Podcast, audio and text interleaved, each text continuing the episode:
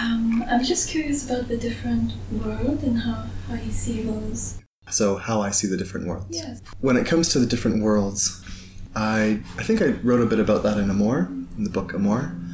The different worlds in the Andean cosmovision, they express the world, the different worlds through animals. So there's the snake world, the puma world, and the condor world.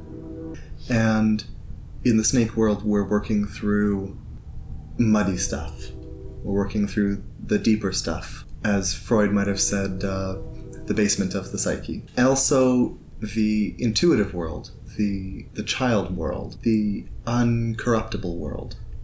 In a world where there's nothing wrong about shit and sex and play and fun and uninhibited expression in the way that a child might express awe if they see something that blows them away. They're not going to be reserved about it. It's a very unreserved, raw place. Um, the middle world, the Puma world, being a place where if we're having a middle world experience, usually it, it will look very much the way that every day looks, except sort of a shadow of it. So seeing seeing our stuff, seeing the the world that we live in as it really is, sort of with the blinders peeled off, with the rose-colored glasses taken off, seeing how we really show up in the world and how people really show up in the world and the state of how the world really is. Um, we did a ceremony, not the most recent May, but the May before, um, where a lot of people had that middle world kind of experience where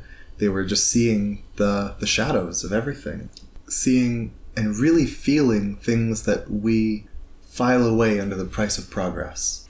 So, oh yeah, we'll cut down the old growth forests. That's the price of progress. Oh yeah, we'll we'll let the salmon and the grizzly bears die, and we'll let the polar ice caps melt, and that's just the price of progress. And it's like the world with all the justification peeled away, and seeing the the exposed truth of both ourselves and the world around us. Um, so it's a way where we can really understand more deeply how we relate to the world, why we do the things we do, why people do the things they do, why we allow the things to happen that we allow, and really connecting with them in a deep emotional way rather than flippantly dismissing whatever is actually really not okay. It's a great way, it's a great place to reclaim personal power because in that space you can see what has been hurting that you've been ignoring. So I've been letting this person, whoever it is, I've been letting Walter walk all over me. And I've not connected with how painful that is, not connected with how completely not okay that is. And so it can be healing by exposing ourselves to ourselves, exposing our choices, exposing our um, the ways that we distract ourselves, whether we distract ourselves with TV and work, or if we distract ourselves by meditating all day and uh, being a spiritual snob, all the different ways that we bypass having the raw, deep emotions that exist within us. In the upper world, um, it's like um, going back to the metaphor of the animals. If you're crawling on your belly, you can't see very much. You can't see the canopy. You can't see. I mean, snakes don't have particularly good eyesight. You're experiencing any, everything through this writhing, visceral experience of just feeling and tasting and smelling everything, not really seeing or hearing with ears. Uh, when we're experiencing the Puma consciousness, the Puma consciousness is more or less as you see the world. You have eyes, you have ears, you can't see the forest for the trees. You can't see where the path is taking you.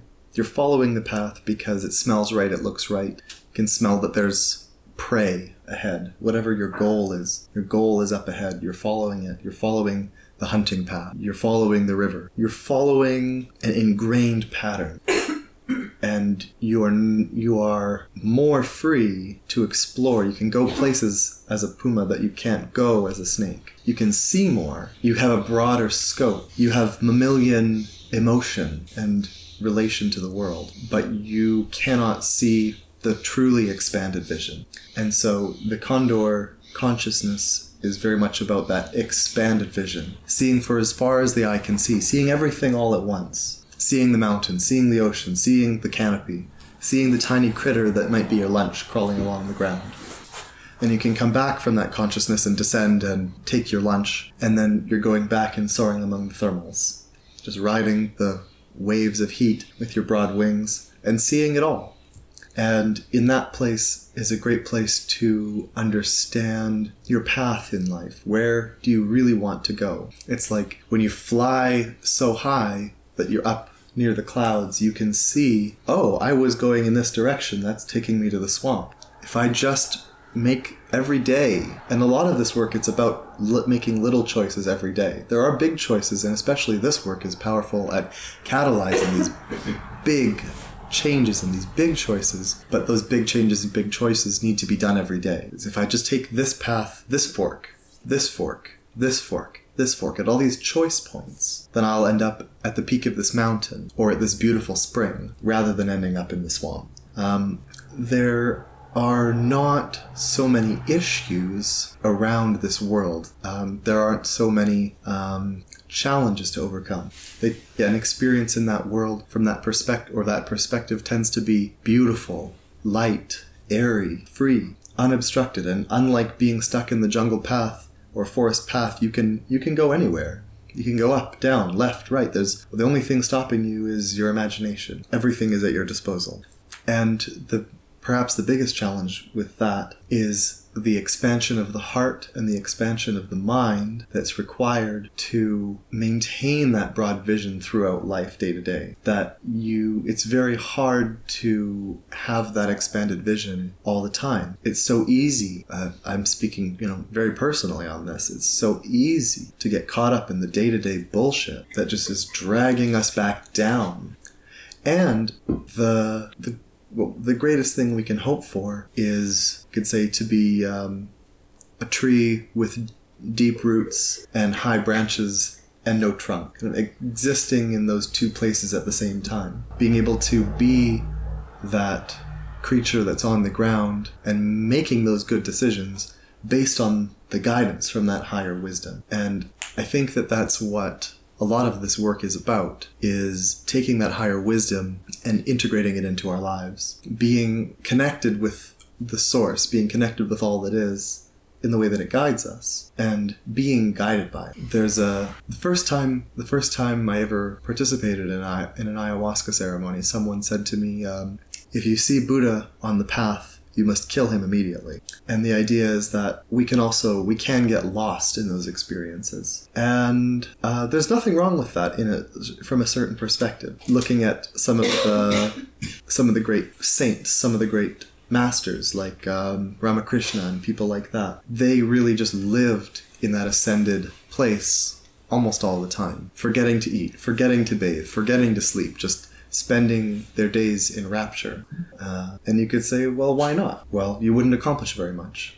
But what else is there to accomplish? So that's the counterpoint. That's the counter argument to that. Why not? If you can, why not spend all of your time in that state? And the tricky part with that is then we can become deluded and unhinged, and the vast majority of us are not advanced to a point where that would really serve our souls. It wouldn't, and again, bringing it back to the more grounded, traditional shamanic principles, how does that fit into your tribe? How does that fit into your village, into your family, into your clan? If you're just up there in the clouds all the time, like a cloud that's just blowing in every direction, how does that benefit your tribe, your ancestors, your descendants? How does that benefit them? If you can do that in such a way that you're not abandoning this world, to be in this world but not of it, that's really the goal. If there is a goal, if there is a goal in this practice, in the mystery traditions, in the shamanic traditions, if there's a goal, uh, it might be to attempt to be in this world but not of it. To So be to, to have the perspective of the condor, but going about your everyday life without getting caught up in the bullshit. Is yeah, essentially? exactly. To to maintain the broad perspective, but to chop wood and carry water.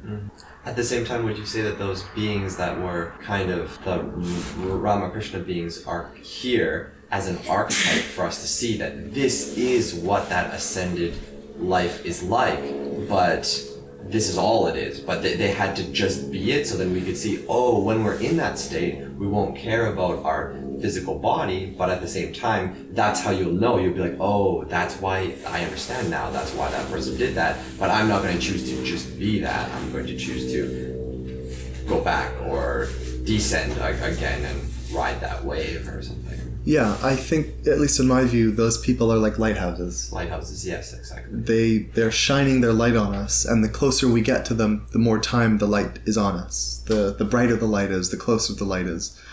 That was trippy. I'm really sorry. oh my god. As soon as I said that, the sun went away. Oh, it's interesting. yeah, so that they are they are an archetype that says to us that say to us this is an experience. This is real. This is concrete. And I mean if you like for me just looking into the eyes of a picture of someone like Ramakrishna um, can bring out a, bring a state of rapture and devotion and love and gratitude because just looking in the eyes it's like they're a madman. He's a madman. He's just insane with love. love has driven him insane. His love for the divine. Do you think that the, I feel like those beings were always very grounded, yet didn't lack that middle world? They were very here Mhm. and now, and very like spacey, but not concerned with Yes. m- middle. So is that what you were saying? Like a like a Okay. tree with yeah, roots, Okay. Okay. Leaves, no trunk. Cool. They're not concerned with the middle middle world stuff. They don't. They couldn't care less. And that's to They're not bothered. They're not bothered at all. And that's to balance us out because we're only concerned with the Most of us are very so focused on that middle world. Okay. Cool. My perspective is that if I give you a hammer, you can build a house or smash someone in the head. So if you, that's why that saying of you must, if you meet Buddha on the path, you must kill him immediately. It's it's to say thank you for the gift, but I'm going to kill you and move on on my journey. Because if you just hang out with Buddha all day on the path, then you're not on your path anymore. You're stuck. So you can say, Wow, Buddha, whoever, thank you for meeting me on the path. Now I'm going to carry on with whatever you've taught me. Maybe we can, how about if I meet you on the path, can we walk a little ways together? It's a problem, and this is something that sadly I've seen a lot, uh, even just this year, people who are completely disconnected because they've found something so dazzling, these dazzling lights, that they get lost in the brightness. They're not really on their path anymore. They are, they see the brightness, they see the expansion, they see the beauty, um, and they get stuck in that. It's kind of like you walk into a field that's suddenly perfectly beautiful, and for a long, long time, just dancing around in the field without continuing to actually go somewhere where you can experience something to bring back to your village. And especially in that context, going somewhere, it's not even, it's like going to a dazzling, beautiful field that's just breathtaking and then accidentally falling into a pool of molten lava where it's something that's that appears beautiful but it's it's a trap. It's deadly. Or stepping on a landmine. Because those people i'm not talking about people who go somewhere see something beautiful and then bring the wisdom back to their tribe. Because we all want to bring those beautiful that beautiful wisdom back to the tribe uh, in the same way that i'm intending to bring it to you now. It's going to those places and being destroyed like icarus flying into the sun being destroyed by the height destroyed by the beauty. So those so if you meet those beautiful experiences um, i believe your question was if you meet those experiences are they trying to distract us on the path? I don't think so. It's how we take it. It's what we do with it. I can be distracted. They're not responsible for my journey. If i have a vision or an experience or a dream of something profoundly beautiful i can't blame that thing that being, that experience, for what I choose to do with it. I have free will to do what I will with what I learn and experience. So if I see a beautiful field and I, and I don't lose myself, I don't uh, disperse myself, then I can bring it back. Um, it reminds me of uh, of a beautiful piece of art that I that was made by um, a Huichol artist from the um, the mountains in Mexico. And it's a man, and the top of his head is kind of dissolving, and his mouth is wide open. And there's a there are snakes around his neck, and the meaning is that within their tradition, I've been told that they go on these very long pilgrimages where they live on a very high plateau. They descend down into the valley, they go up the other side of the valley to another plateau where all the peyote grows. And they'll harvest months or maybe even a year's worth of peyote. And then they'll bring it back down the valley and back up into their tribe. And I've been told uh, that at least traditionally they didn't they didn't eat anything on this pilgrimage. It was fasting for the whole pilgrimage. Um, and that they believed that if they maintained their focus on their gods, on their mythology, on their intentions while they were going through this ordeal, and I'm certain that it was an ordeal, that when they that animals wouldn't hurt them, that jaguars and snakes wouldn't attack them, that they would be protected through their vigilance, through the process, to accomplish their goal and bring the treasures back to their village.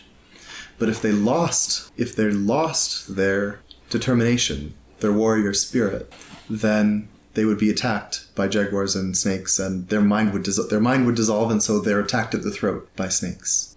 I wanted to just just add about those beings. I think the um the ones like Krishna and stuff are here to like, actually inspire us, right? So like as we were saying, you can choose to have whatever experience from anything. So if you always choose inspiration from all things that you you meet, you're going to be inspired on your own path. But a lot of people are kind of lost, so lost on their path and when people meet these ultra inspiring beings, it just goes to show how lost we all are on our own paths when we decide to just sit and worship this person, you know? Yeah. The only thing that's quite odd is how some of those beings will get also lost in that worship of themselves, but Yes. that's another topic. But yeah.